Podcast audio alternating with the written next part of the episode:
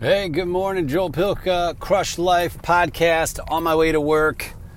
Quick note about sleeping. I'm I'm going to start keeping these under two minutes so we can hit them and go. Um, before uh, I just wanted to say, hey, I'm like two. I'm nine days into my 30 day sleep challenge. My sleep challenge is going to bed at 9:30 at night, which is difficult for me because I like to stay up late when uh, Payne goes to bed. Payne's my little boy. After Payne Jenny kind of crash out and do some work, right? Like uh, a lot of us like to do. Well, um, I said, hey, during the week, five days a week, I'm going to go to bed at 9:30. I get be in bed by 9:30. So I'm nine days in. I've missed two days, the last two nights, because I had a lot of uh, this project to finish up. But it's been great. My energy in the morning's been good. I've been. I wake up sooner, right?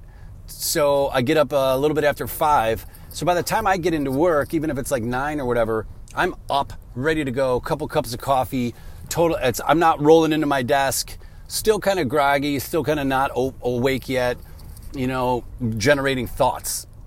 So the one nice thing is that you show up into work and you're like ready to go. So whatever you're into, and um, it just it's like you can move, you move around. So I stretch out in the morning when it's night, when it's uh, quiet at home, do a little bit of reading, and um, it's really nice. I have to say that your morning gets jump started uh, a bit sooner.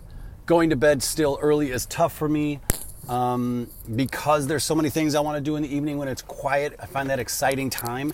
But that Pillow app, P I L L O W, like pillow is spelled, uh, it's a free app hooked up to your Fitbit or your Apple Watch.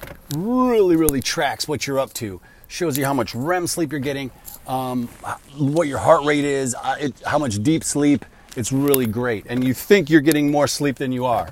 Trust me, you go to bed at 11 o'clock, you're getting up at 6. You think you're going to get six hours of sleep. A lot of times I'm only getting about three. It's crazy. Taking a look. I appreciate you listening. Let's hang in there. If you guys have any ideas on sleep, how to get to sleep faster, or how to stay asleep longer, I'd love to hear it. Supplements, any ideas like that. You can hit me at joel at thepositivelifeco.com. Joel at thepositivelifeco.com. Have a great day. Crush life.